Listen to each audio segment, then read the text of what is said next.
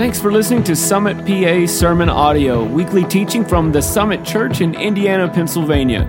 SummitPA.church, every life made different.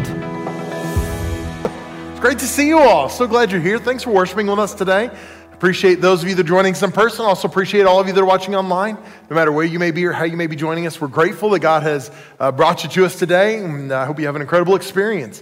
Uh, it's great to have you all here.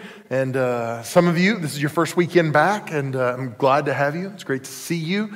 Uh, met some folks earlier from Blairsville who are checking us out, and uh, that's exciting. And so, thank you guys for worshiping with us and being here.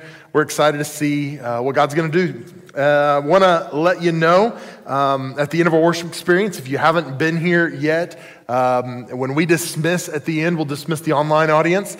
And then I need you guys just to sit tight for a minute and we'll give you instructions on how we are exiting the building. Uh, and so if you would, just be patient with us. Today, we're doing it a little differently than we have before, but, uh, but be patient with us today. I also want to let you know. Um, I know you are probably aware of the, uh, the mandate that's come from Harrisburg regarding masks. And uh, for you, you can look around and see a lot of people are not wearing masks in the room today, and we are not in uh, just in, in, blatant rebellion against uh, the government, but uh, houses of worship are exempt from these orders. And so for us, um, what we want to do is let you know that we encourage you to wear a mask if you're comfortable doing so. If you um, if you feel better about being in a public place by wearing a mask, please do. If you don't feel comfortable wearing a mask, please do not. Whether you wear a mask or not, we're asking you to do a couple things. Number one, use wisdom. Um, if you need to cough or sneeze, don't aim it at your neighbor, okay? Just be reasonable about it. Cover your mouth.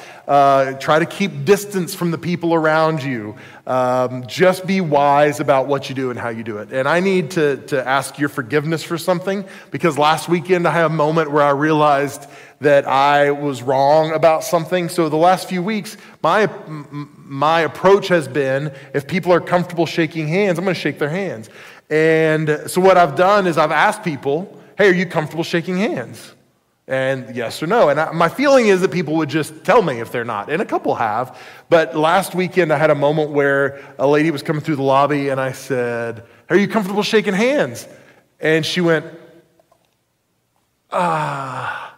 And she didn't have to answer me because her face answered me, like right then. And I realized she's dealing with this tension of my pastor wants to shake my hand and I don't want to, but she was feeling the pressure. And I realized that there might be people who have come through the church that they felt pressure. And I don't want anyone to feel any pressure to do anything, to shake hands, to hug, to be closer than you feel comfortable being. I want to make sure we give you as much space as you need. And so I just want you to know if I didn't shake your hand as you came through the lobby today, it's not because I'm upset with you or don't like you or want you to secretly go to another church. That's not any of my thinking okay? I just want to be respectful of what other people's opinions are and what their feelings are, and I don't want you to feel any pressure. So if you want me to shake your hand, if you'll if you'll initiate, I'll reciprocate. How about that? So if you'll stick your hand out, I promise I'll shake it. Um, or if you come in for a hug, I'm going to hug you. But I just want you to be aware of that. And so I just realized I was wrong. And so if, if I've offended you, or if I invaded your space, or if you felt pressure from me over the last few weeks, I'm sorry for that. Uh, that was not my intent at all. At all. But I, I just want you to know we want you to feel comfortable here, we want you to feel safe here.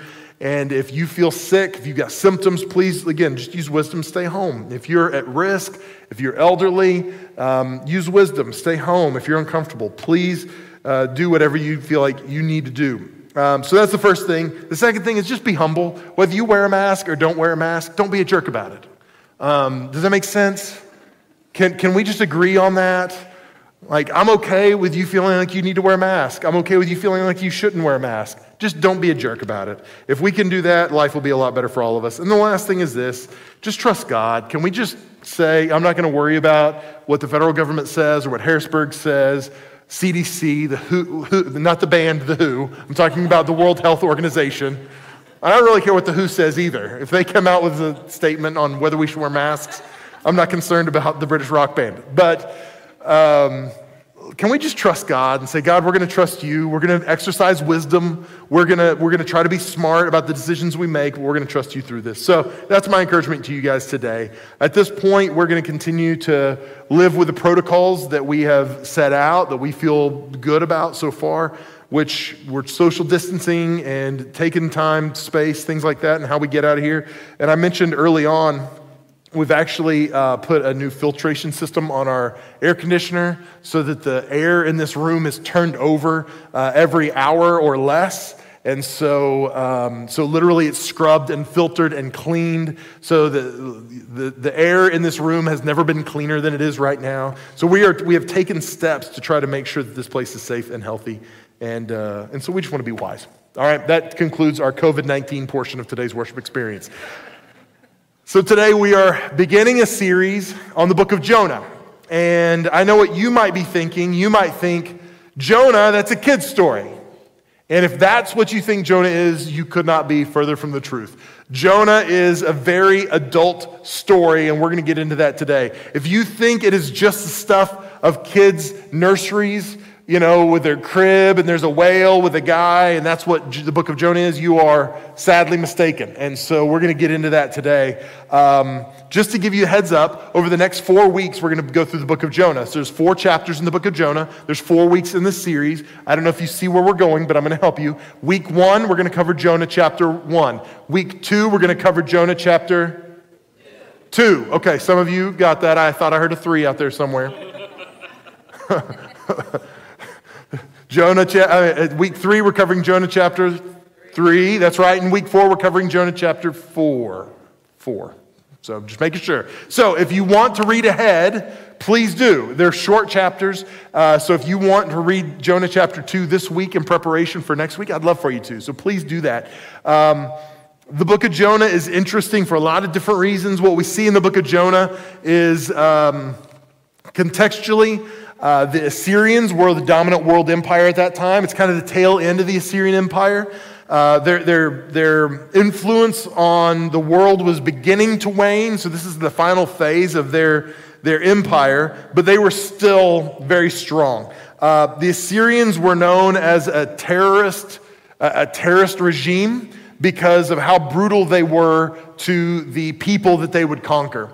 Um, there are many stories I could tell you about the brutality of the Assyrians. One of the stories that, that really has caught my attention uh, is that they would, it wasn't uncommon for them to capture enemy soldiers and to chop off their legs and to chop off one of their arms and to leave one arm available so that they could shake their hand in mockery as they died. That's hardcore. This is what they did. Um, they, they did things physically, they did things socially. I mean, even in this moment, they didn't want to just kill somebody, they wanted to humiliate them in their death. Uh, this was the mindset. It's interesting because the Assyrians, one of the acts of worship for their gods, and they had a multitude of gods, but one of their acts of worship was to wage war. They felt like they brought glory to their gods when they waged war on other nations. Uh, and this played itself out in so many areas of what the Assyrians did and how they did it. Um, what we see is the Assyrian Empire wanes and it comes, goes into the Babylonian Empire, who never ascended to the heights that the Assyrian Empire did. There's a lot of commonalities, a lot of common gods. They shared a very similar language. Uh, so the Babylonians were on the scene for a while, and we know that in biblical history, we see that. Uh, but then after the Babylonians is the rise of Alexander the Great, and then after Alexander the Great is the rise of the Roman Empire. So we see contextually, this is where the story is nestled uh, in world history. Um, in the book of Jonah, uh, sometimes the stories aren't linear. They don't make sense to us sometimes in Scripture, how they all line up and what happened where. But uh, Hosea, Amos, and Jonah were contemporaries. So they all served the northern kingdom of Israel. And Israel was split into two kingdoms the southern kingdom of Judah, northern kingdom of Israel. And Hosea, Jonah, and Amos served as prophets in the northern kingdom in, in, Israel. And Israel was ruled by a man, his name was Jeroboam II. His dad, as you might have guessed, is Jeroboam I. Neither one of them were very good kings. They were both guys that the scripture describes as sinners. They were people who didn't honor God with their thoughts, with their actions. Uh, they were actually called out by some of the prophets as being faithless at times. Um, and, and what we see is these were not good kings. And so these prophets, they had influence and sway during this season, and they were contemporaries of each other. So they probably knew each other, probably fairly well to some degree. Uh, scripture isn't explicit about that, but I think we can, we can assume that. Um, liter- from a literary perspective, we see the book of Jonah has a lot of symmetry and uh, it is really beautifully written. So in Jonah chapter 1, in Jonah chapter 3, there is uh, some parallels because Jonah is addressing people, and specifically non Jewish people who, Gentiles, that he probably would have looked at as, as um, in some way subhuman. Uh, because of his Israeli Jewish heritage, his Hebrew heritage, uh, he probably looked at them a little differently. And so, uh, chapters one and three are, are, are, he engaging with unbelievers. And then chapters two and four are, uh, are geared around Jonah engaging God. So in chapter two, it's almost solely a prayer. Um, and then what we see in chapter four is it talks about the interactions between Jonah and God. And so the major action, it kind there's kind of a flow to it where you see some similarities, chapter one and three, chapter two and four. Um, and so it was written well from a literary perspective. We also see uh, satire at work in this story. So satire is basically the use of irony to prove a point. And so sometimes when we think about satire in the world we live in today, there are, are, websites like, I don't know if you've ever heard of the Babylon Bee. It's a website, it's a satirical news website, it's Christian based, um, but they will put out just satirical news. It's funny and it's fake, it's not real, um, but people sometimes will share that stuff as if it is real. But, but what they do is they will take a grain of truth and they will, they will speak a real truth from that using irony, um, using satire. And so, what we see in the book of Jonah is this is a real story, but it's, it's somewhat satirical because of the use of irony. So, what we see in the book of Jonah is all these people, all the major players, do what you don't expect them to do. They, they act in ways, behave in ways that you don't expect them to behave. They do something different than what you normally expect. So it's ironic, and we'll see that in chapter one even. Um, another reason this story is unique is because prophetic books are usually largely about the word of God that's given through the prophet. So the prophet is a minor player in the story. He just happens to be the vehicle for the message of God. What we see in the book of Jonah is Jonah is one of the prominent characters in this story. And he's not the star of the story, God is the star of the story, but Jonah is uh, an important figure in this story. Um, I mentioned this in, my, in the last service. I love our production team. We have the best production team here at Summit Church, running cameras and sound and lights and the streaming service online. Don't you believe we got the best production team anywhere in the world? That's what I thought. Okay. And I've told our production team, the bad news for you is if you do your job well, no one notices you. They only pay attention when you don't do your job well. So when something doesn't work, that's when you notice the production team. And unfortunately, it's like that many times with prophets. If they're doing their job well, you don't really notice them, but you hear the word of God coming from them. So the fact that we pay so much attention to Jonah in this story probably is not a good sign for Jonah. Um, and so that's, that's a little foreshadowing there. Uh, the second thing is this prophets were typically called to speak to Israel and not to Gentiles. Very rarely do we ever see God speak to them to, to go outside of Israel to speak God's truth. And the third thing is this uh, this is a real revelation of God's love and mercy for the world and for Israel because God is sending Jonah outside of the norm to do something that they really didn't understand. And so what they're seeing here is that God, God's love and his mercy extends not just to the chosen people of Israel, but to even people who are, are bad, like the Assyrians. So, with that said, let me jump into Jonah chapter 1, verse 1. And it says this Now the word of the Lord came to Jonah, the son of Amittai, saying, Let me stop there. I'm not going to preach a whole message on this verse. I, I, promise I won't, don't worry. It says, The word of the Lord came to Jonah. So, what to see, we're going to see this phrase a couple times. And again, there's symmetry in how this is written. So, the word of the Lord came to, know, he, to Jonah. He speaks to Jonah, and he says in verse 2 Arise, go to Nineveh, that great city, and call out against it, for the evil, their evil, has come up before me. So he says, Arise, get up from where you are, and go to Nineveh. Now, geographically speaking, uh, where Jonah was, was um, around 300 miles to Nineveh. Nineveh was inland. So you had to go further inland. You had to go, you had to go east in order to get there. And he says, Arise and go to Nineveh. Now, this is, this is significant because Nineveh was the capital of the Assyrian Empire at this time. And so this was a big deal. You're going into the belly of the beast. This is what he's saying. Go to, go to Nineveh, the, the town where they take great pleasure in slaughtering their enemies in really horrific ways. Again, this is not the stuff you're putting on murals in your kid's nursery, right? There's just pictures of guys with their legs cut off. And it's like, well, it's real. It's like, well, now your kids have nightmares, right? Um, so he says, go to Nineveh and preach the gospel. Go preach my truth to the people there. And, and what he says is, he says, call out against it. And this, this phrase, call out against it, it, it another way to interpret it is, preach to it. So go to where the evil is, go to where it's totally depraved, and preach to it. And then Jonah chapter 1, verse 3. You, this, is, this is what you expect, right? You expect the man of God to be like, Yes, God, you're with me, I'm going to go. And that's not how it went. It says, But Jonah rose, so God said, Arise. He did rise. He arose to flee to Tarshish from the presence of the Lord. He went down to Joppa and found a ship going to Tarshish.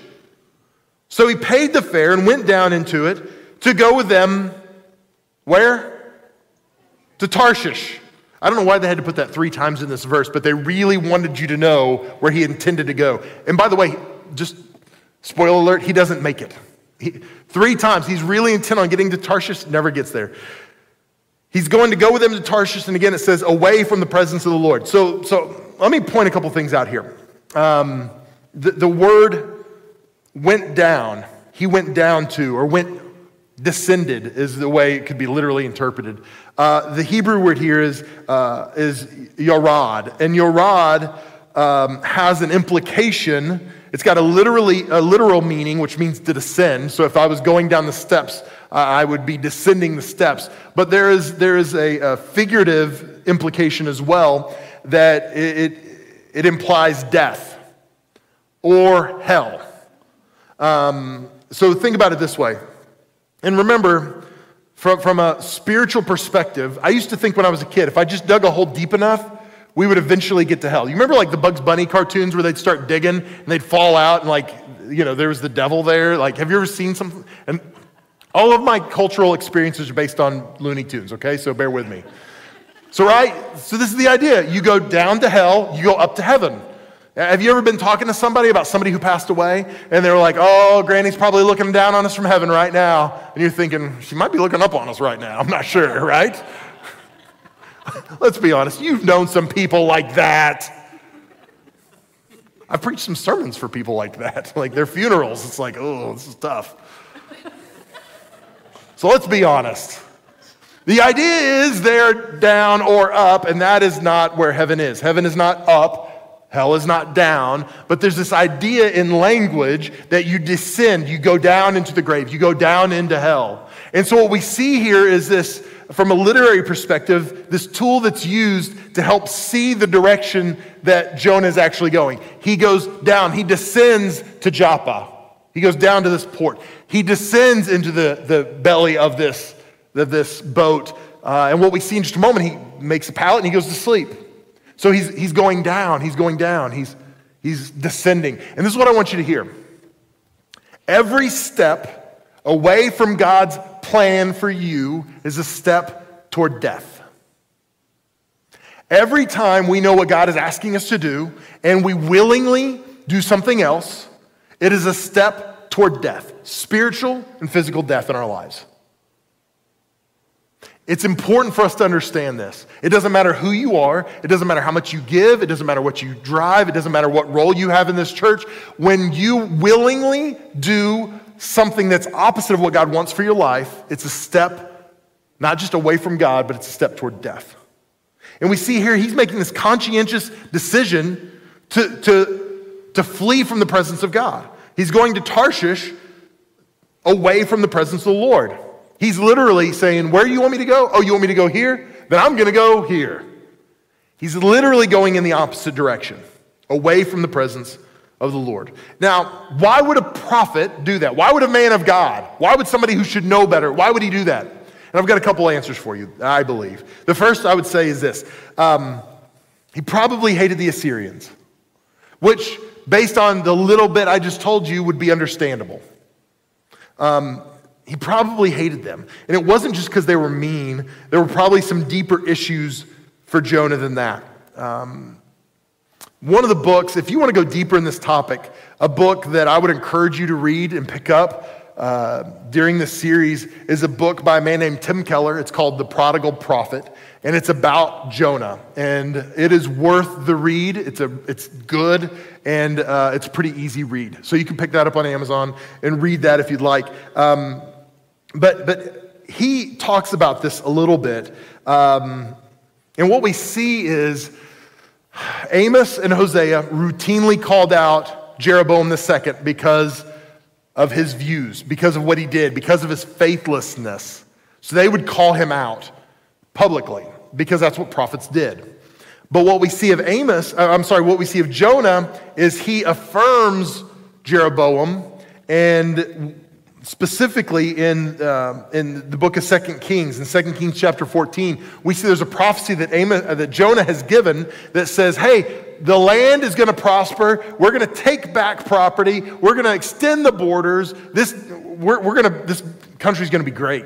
Like, it's going to be awesome, king. Just wait. God's going to work. He's going to extend your borders. It's going to be the biggest we've been since Solomon. That's a good thing, especially if you're the king. You like to hear that. But then what we see is in Amos chapter 6, Amos comes back and says, You know what the Lord said? The Lord said that He's going to shrink your borders. That He's actually going to, if you take that land, He's going to take it back, is what He's saying. And so what we see is this contradiction between these two. And, uh, and this is one of the things Keller says in his book, and I want to share this with you. He says this. He said, The original readers of the book of Jonah would have remembered him, Jonah, as an intensely patriotic and highly partisan nationalist. Now, this word nationalist in the context we live in today is highly charged, and it has lots of different meanings depending on your perspective. But, but what, what they're trying to communicate about Jonah is this Jonah was deeply patriotic. He was proud of his heritage, he was proud of who he was, which is not a bad thing. I will tell you, um, I am I'm so glad that I was born in the United States of America. I am so glad for my American citizenship. I'm grateful for that. I'm grateful for men and women who have sacrificed, who have served our nation, and, and helped helped bring liberty and freedom to us to be able to worship the way we do and live the way we do. I'm grateful for that. So don't un- misunderstand what I'm about to say. I mentioned this a few weeks ago. Um, Jonah's problem is a problem that we have at times, and is a problem that's plagued humanity since the beginning of time. It's an identity issue. Um, we talked about this a few weeks ago. Paul talks to the Ephesian church and he tells the Ephesian church, hey, some of the conflict you have is because you don't remember that you're primarily Christians, that you are Greek and Jewish after you're Christians, that your primary identity is that as a believer, a child of God, first and foremost. And then after that, you are your ethnicity, you are your nationality, you are your gender. All those things fall underneath your primary identity as that as a believer in Jesus Christ, as a child of God, that, that our primary citizenship is heaven. And if, if anything supersedes that, it's going to affect how we live our lives. And so Paul says this to the New Testament church in Ephesus. We see this in Jonah in the Old Testament, thousands of years before the birth of Jesus. And so, or hundreds of years before the birth of Jesus. So, what we see is the same thing as at work today. So, what happens so many times for us is we filter what God is saying to us through our our, our views of ourselves, our view of our identity, that I, am an American citizen, and then I'm a man, and I'm a, here's what I am, and I'm gonna, I'm gonna filter what God says through this lens, and that is the wrong way to do it. This is what Jonah did. And so this is why when, when God speaks to him or he believes God's speaking to him, it's easy for him to go, hey, God is saying we're going to win. God is saying he's going to bless you, king, even though God couldn't bless this king because he was a faithless man. So, so what happens is we, we hear God speak to us, or we think God's speaking to us, and we filter it through our identity, who we say we are, who we feel like we are, our experiences, our baggage, all these things and we come out with a message that may or may not be what the actual heart of God is. But when we shift our identity and go, no, no, no, you know what, before anything else, my primary identity is that as a child of God, then it allows us to hear an unfiltered word from God. And it may not be what we want to hear, but it's a healthier message for us. And so what we see is we've got to be careful that we don't filter God through our experiences. This is why there was a picture of my granny's house when I was a kid, my, my dad's mom, and I remember it was a picture of Jesus, and it was, a, I mean, one of the most famous paintings of Jesus of all time. And it was, you know, Caucasian Jesus with long hair. He had the center part, you know, like right down the middle, long hair, blue eyes, kind of looking longingly in the distance. Like you probably have seen the picture, right? Um, and, and this is the thing we know Jesus wasn't a white guy with blue eyes and a British accent. That wasn't the case, okay? he did not speak in the King James.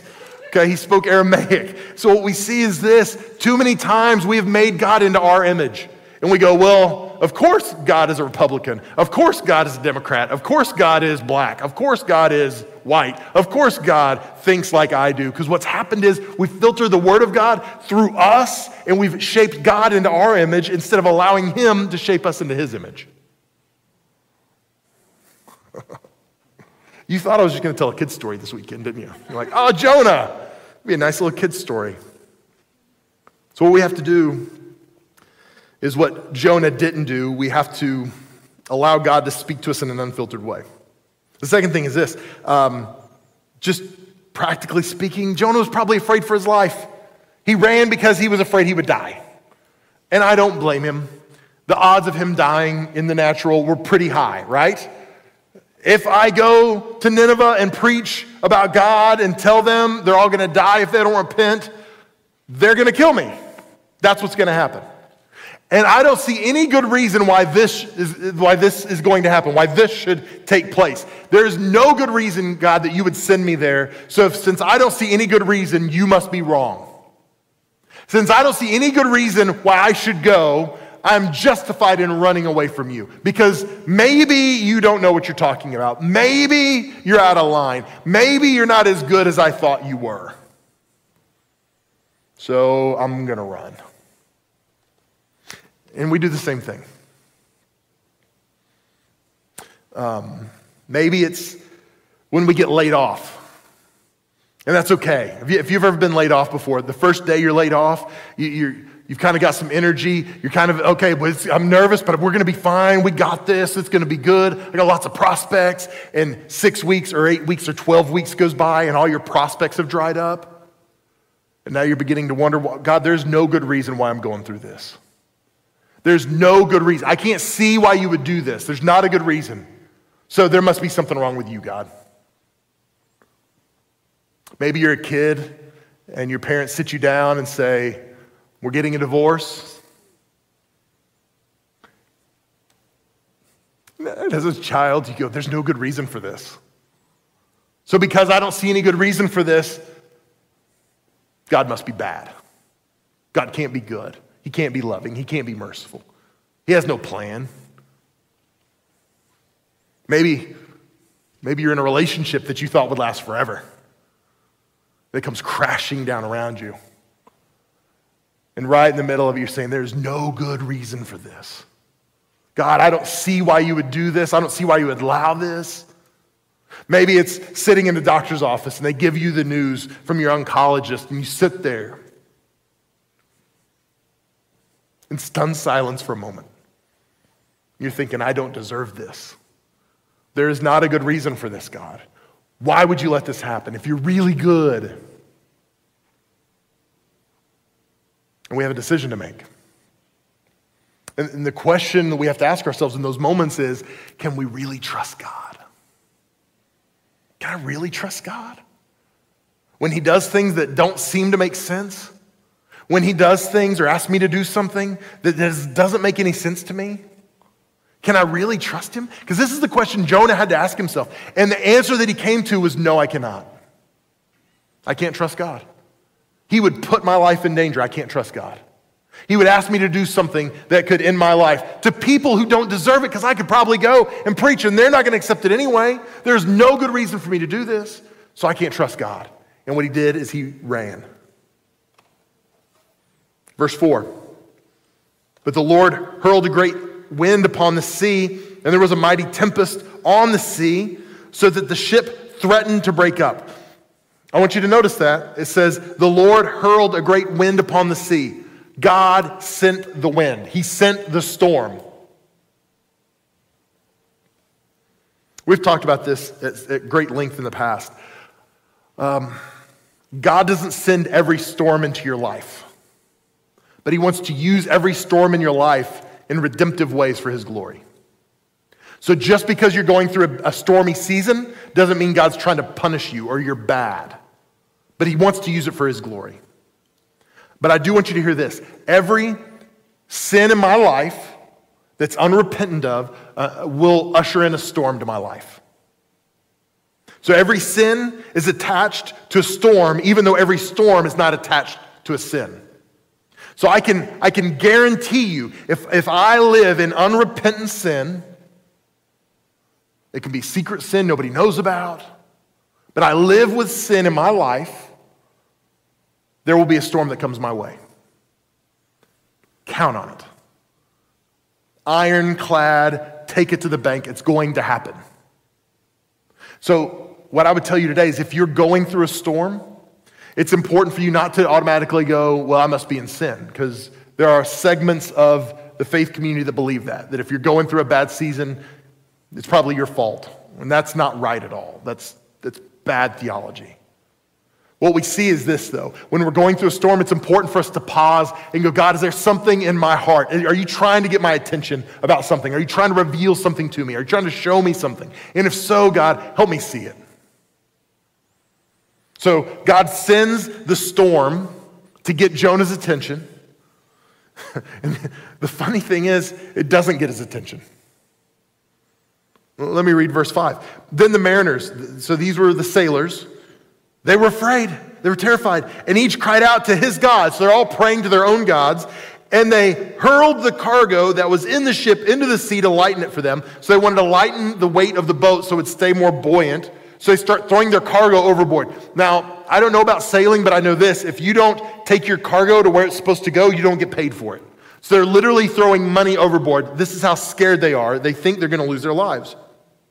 It says, But Jonah had gone down into the inner part of the ship and had lain down and was fast asleep. God was trying to get his attention, and he was getting everyone's attention except for Jonah's. Jonah was asleep in the middle, in the belly of the boat. Verse 6 So the captain came and said to him, What do you mean, you sleeper? Arise, call out to your God. Perhaps the God will give a thought to us that we may not perish. So, what he's saying is, um, we've tried everything else. We've prayed to every other God. Maybe there's a God left that can help us. So, why don't you try your God? Give it a shot, my man. That's what he's saying. I don't know if you noticed this. J- Jonah's sin uh, attracts the storm and he's sleeping in the middle of it. But everybody else around him is impacted by it. Many times we think that our, our sin is going to be fine, nobody's going to know. It's not that big a deal. I've got it under control, it's not hurting anybody. But I, I want you to know this your sin will attract a storm that's going to impact people all around you. There are going to be people in your life that are deeply impacted by the storm that is attracted to the sin in your life, the unrepentant sin. There are going to be unintended consequences. There are going to be people that you love that are paying a price for something they didn't deserve to pay the price for. while you sleep in the boat, there are going to be people that are terrified of losing their lives. So, what we see here is he tells them, Pray, pray to your God. Maybe it'll work out. Verse 7 it says, They said to one another, Come, let us cast lots that we may know, on whose account this evil has come upon us. They, they said, We want to figure out who to blame. So they cast lots, and the lot fell on Jonah. And they said to him, Tell us on whose account this evil has come upon us. What is your occupation? And where do you come from? What is your country? and of what are your people? And he said to them, I'm a Hebrew, and I fear the Lord, the God of heaven, who made the sea and the dry land. Now, this is interesting to me. Um, Because Jonah says, I'm a Hebrew. He t- gives them the rundown, he tells them the story, but he says, I fear the Lord, which he does not fear the Lord. Because if he really feared the Lord, when God said, Arise, go to Nineveh, he'd have been like, Lickety split, let's go, right? I'm ready. I'm not looking forward to it. I'm not excited about it. But you know what, God? I, I honor you. I respect you, so I'm going to go. So he said the right thing. He's a prophet of the Lord. He's a prophet of God. He's a Hebrew. He's, he's this man, right? He says, I fear the Lord. He talked a good game, but he didn't. He didn't really fear the Lord. There was a, there was a disconnect between what he said he believed and what he actually believed. His professed faith was different than his functional faith. Because what he actually put his faith in was not God. He didn't actually fear God, or he would have gone. And the same is true for us. So many times we have a, a, a, verbalized, a spoken faith, and we have a functional faith, a faith that we actually believe in. So we might say things like, I'm a Christian, I go to Summit. Of course I'm a Christian. I got the Summit sticker on my car. It doesn't get more Christian than that, baby, right? I want people to know I'm a Christian. Maybe if you're really saved, you put one on the front and the back. Like, I'm double Christian. I don't know. I put money in the offering box. I joined a small group. I went through growth track. It took me six months, but I still went through growth track. Right? And we do all the things and we go, yeah, I'm good. And then when a storm comes up, we go, oh, yeah, I fear the Lord. But our actions say we don't actually fear the Lord. How we respond says there's a disconnect between what we say we believe and what we actually believe. Verse 10 Then the men were exceedingly afraid and said to him, They said to Jonah, What is this that you have done? For the men knew that he was fleeing from the presence of the Lord because he had told them. So he tells them the story, and they go, Are you crazy? Are you out of your mind? You don't run from God. These guys are lost. They're serving other gods. And in this moment, they still say, You would be nuts to run away from the presence of the Lord. You've put our lives in jeopardy now. Verse 11, they said to him, what shall we do to you that the sea may be quiet, or may quiet down for us? For the sea grew more and more tempestuous. And he said to them, Pick me up and hurl me into the sea, then the sea will quiet down for you. For I know it is because of me that this great tempest has come upon you. Nevertheless, the men rowed hard to get back to dry land, but they could not, for the sea grew more and more tempestuous against them. So this is what happens. They said, What do we need to do? And he says, Hurl me into the sea, and thou shalt be saved. Like, this is the way I imagined it when I was a kid. Like, he was going to take one for the team, right? Like, this is so noble of him to, like, step up and, and I will sacrifice myself for you guys. That's the way I imagined it. And what I've realized is that is not the case at all. If he was really going to be noble and sacrifice himself for these men, he would have just, he wouldn't even made a speech. He would have just been like, peace, and dive, dove in the water. That would have been it right? That would have been the end of the story. Like the, they would have been like, well, that was nice of him. Great. That's not what happened, though. What he says is, hurl me into the sea. Throw me, you men, throw me in, and then it'll be fine. And what he's saying is, I would rather die than do what God's called me to do. I would rather lose my life than be obedient to God. And beyond that, I believe he didn't want to be guilty of suicide, so he wanted these men to be guilty of murder. So he was unwilling to throw himself into to be self sacrificial. So he says, You guys throw me in. I'll take one for you. It's okay. Throw me in.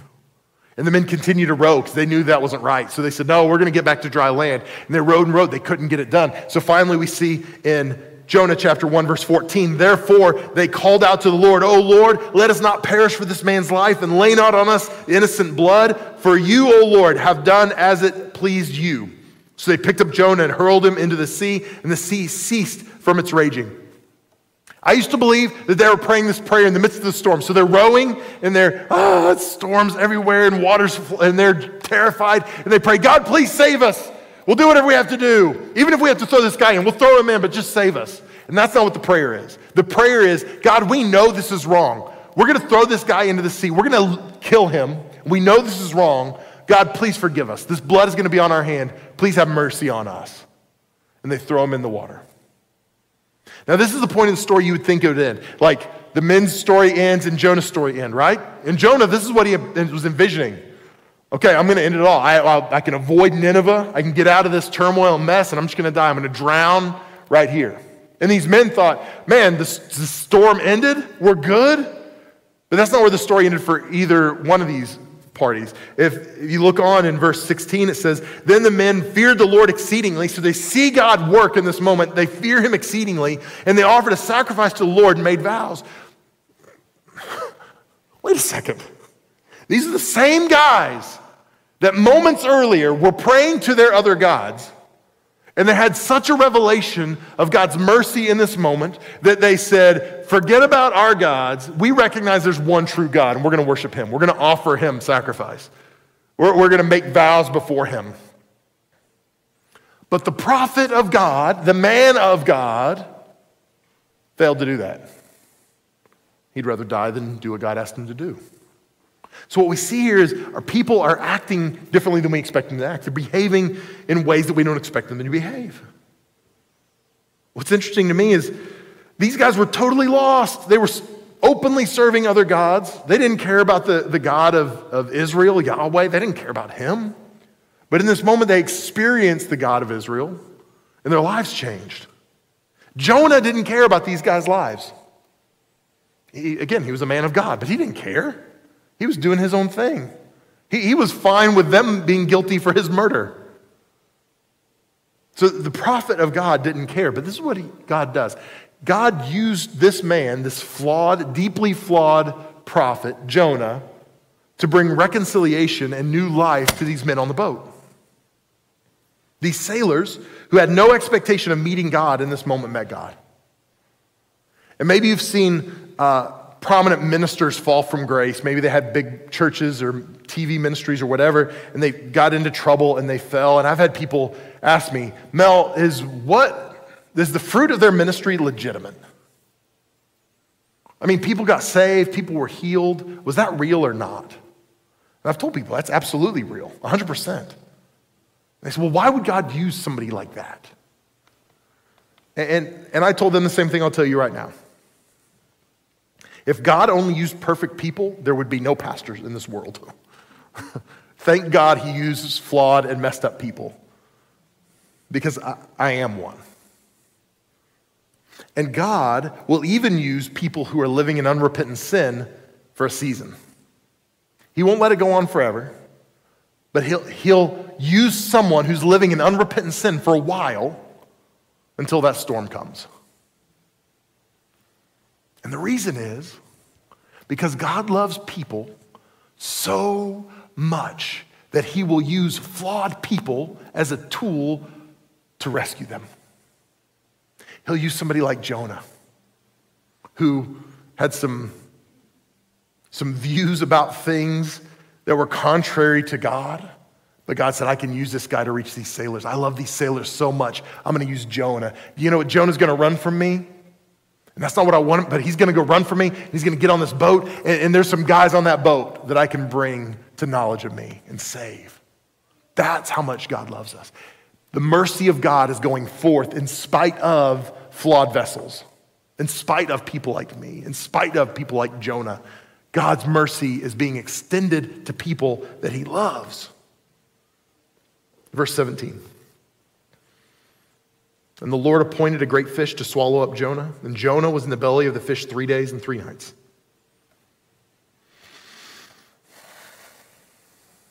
Lord sent the wind, he sent the storm to get Jonah's attention. It didn't get Jonah's attention. Jonah thought, I'm just, I'm just going to die. This will end this real quick. and God said, Not so fast. you, think, you think death is going to get you out of this? I don't think so, buddy. And God, sent a, God appointed a great fish to come and swallow him.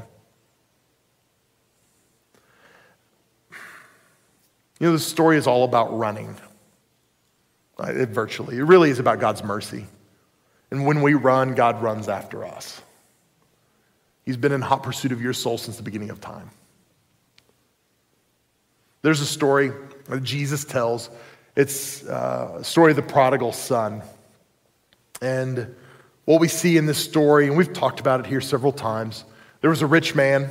He had two sons. One was an older and one was a younger son. The younger son comes to his father and says, I want my inheritance now. And he basically says, I don't want to live in your rules. I don't want to live in your house. I don't like the culture of this place. I don't like what you're trying to do. I'm out of here. And he leaves. He runs. And what we see in this young man's life is he squanders his father's wealth. He squanders in his inheritance. He is as low as he could possibly get, and one day he decides, maybe I can go home and be a slave to my dad. Just one of his servants. If I could just be a servant, life would be better than it is right now. So he, he ran, but then he was reconciled. And then you got the older son. And the older son looked the part. He was faithful. He stuck around. He worked in the field. He did whatever he was supposed to do. And then when the younger son comes home, he sees his father's response. And his father responds in such a way that it makes the older son angry. Because what he sees his father do is he sees his father put a robe around his son's shoulders. And he sees his father put shoes on his little brother's feet. And he sees him put a ring on his little brother's hand. And he's angry about it.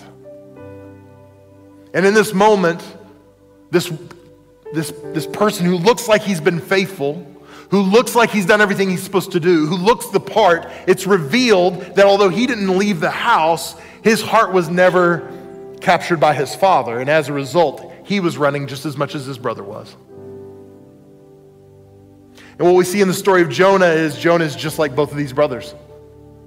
He, he ran physically, he was trying to avoid the presence of God, but what we also see is he had this veil of religious spirit in his life that he was running from God as well in that way, that he said, um, I'm going to look good, I'm going to look the part, I'm the man of God. But God hadn't really captured his heart because the moment his father behaved in a way that he didn't like, he threw a fit. So today, maybe you're running. Maybe you're like that young son who's just saying, Forget it, I'm out of here. I don't want anything to do with God. I don't want anything to do with religion. It's all made up, it's all a myth. I want you to know something.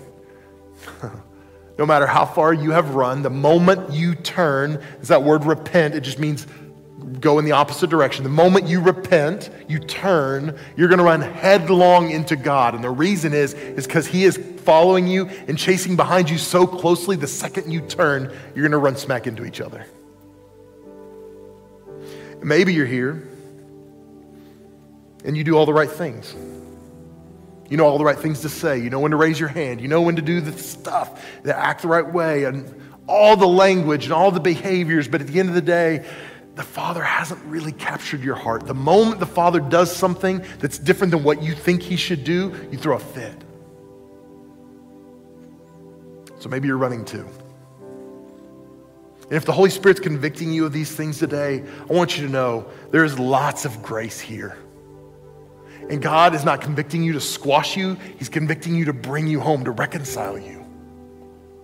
So I want to give you that opportunity. If you would, I want you to bow your head and close your eyes all over this room. If you're watching online, I just want you to pray with us. So bow your head and close your eyes. Heavenly Father, thank you for loving us so much. Thank you that since the beginning of time, you have been pursuing us and chasing after us. And God, even today, there are people in this room, there are people watching online that we're running from you. We're running from you in open rebellion or maybe a quiet rebellion in our own heart. But God, whatever the case is, we declare today we're going to stop running. We're done running from you. And we're ready to submit our, our hearts to you and trust you. God, we acknowledge today when we ask the question, can we trust you? The answer is yes. So we're done running today. We trust you. Even if you don't respond the way we would, we trust you. Even if you send us into difficult situations, we trust you. Even if a storm comes our way, we trust you. We declare that today. So, God, I do pray for those that are dealing with storms. Maybe it was a storm of their own creation. Maybe it was a storm just because of the world we live in, because of the fall, because of sin. We live in a world with disease. We live in a world with accidents and problems and issues. So, God, no matter how the storm is created, if we're in a storm today, I just pray mercy on those that are walking through storms. I pray peace on those that are walking through storms. I pray comfort on those that are walking through storms today. And I pray more than anything else, you would help those walking through storms hear your voice clearly. I pray your Holy Spirit would comfort. With your head bowed and your eyes closed, my question for you today is Will you trust God? If you've been running, will you trust God? Will you acknowledge what Jonah did not acknowledge? That maybe you don't have all the answers. Maybe you're not smarter than God and, and you're able to trust Him in spite of what you don't see, don't feel, don't know. So if you're here today and maybe you're running and you say, Today I'm tired of running, I'm done. I want to make Jesus Lord of my life. I want to surrender it all. I just want to trust God and walk with Him. If that's you, and you want to be included in this final prayer, I would love for you to just slip your hand up real high where I can see it. You can put it right back down. Is there any, you'd say, Mel, pray for me? Yeah, thank you. I see you. Praise God. Who else would say, pray for me, Mel? Today's my day. I'm tired of running. I want to make Jesus Lord of my life. Yeah, thank you. I see you on my left. Praise the Lord. Yeah, thank you, ma'am, in the center section. Awesome. Just a few more seconds. Anyone else? You'd say, Mel, include me in that prayer. All right. I'd like everybody in this place and everybody watching online to pray this prayer with me. I want you to say this out loud. The Word of God tells us if you confess with your mouth that Jesus is Lord and you believe in your heart that God raised him from the dead, you shall be saved.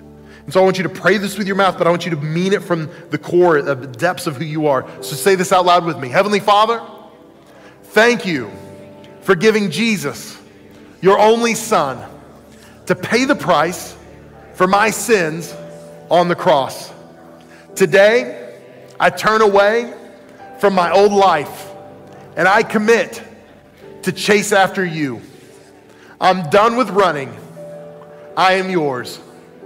Thank you for loving me. Thank you for saving me. In Jesus' name, amen.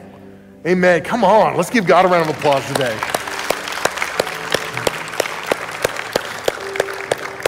Listen, if you prayed that prayer with us today and you meant it, whether you raised your hand or not, I want you to know you're a new creation today.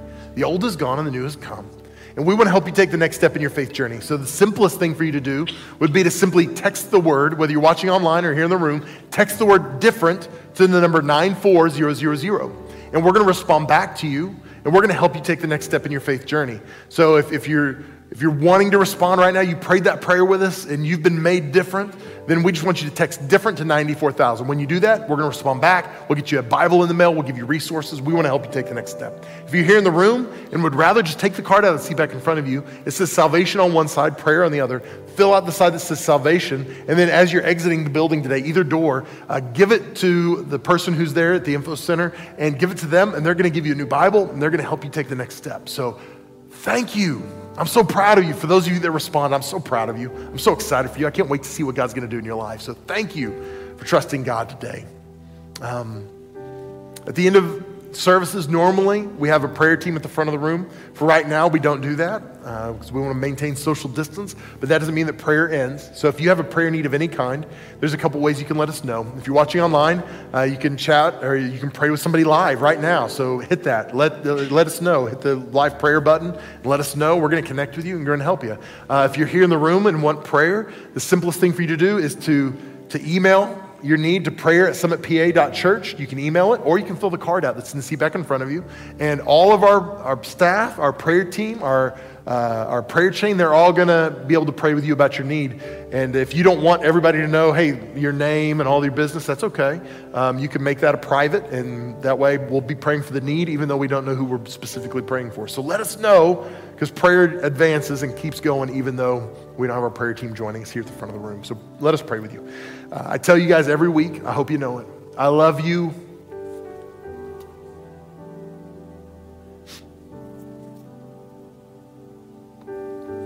Give me a second.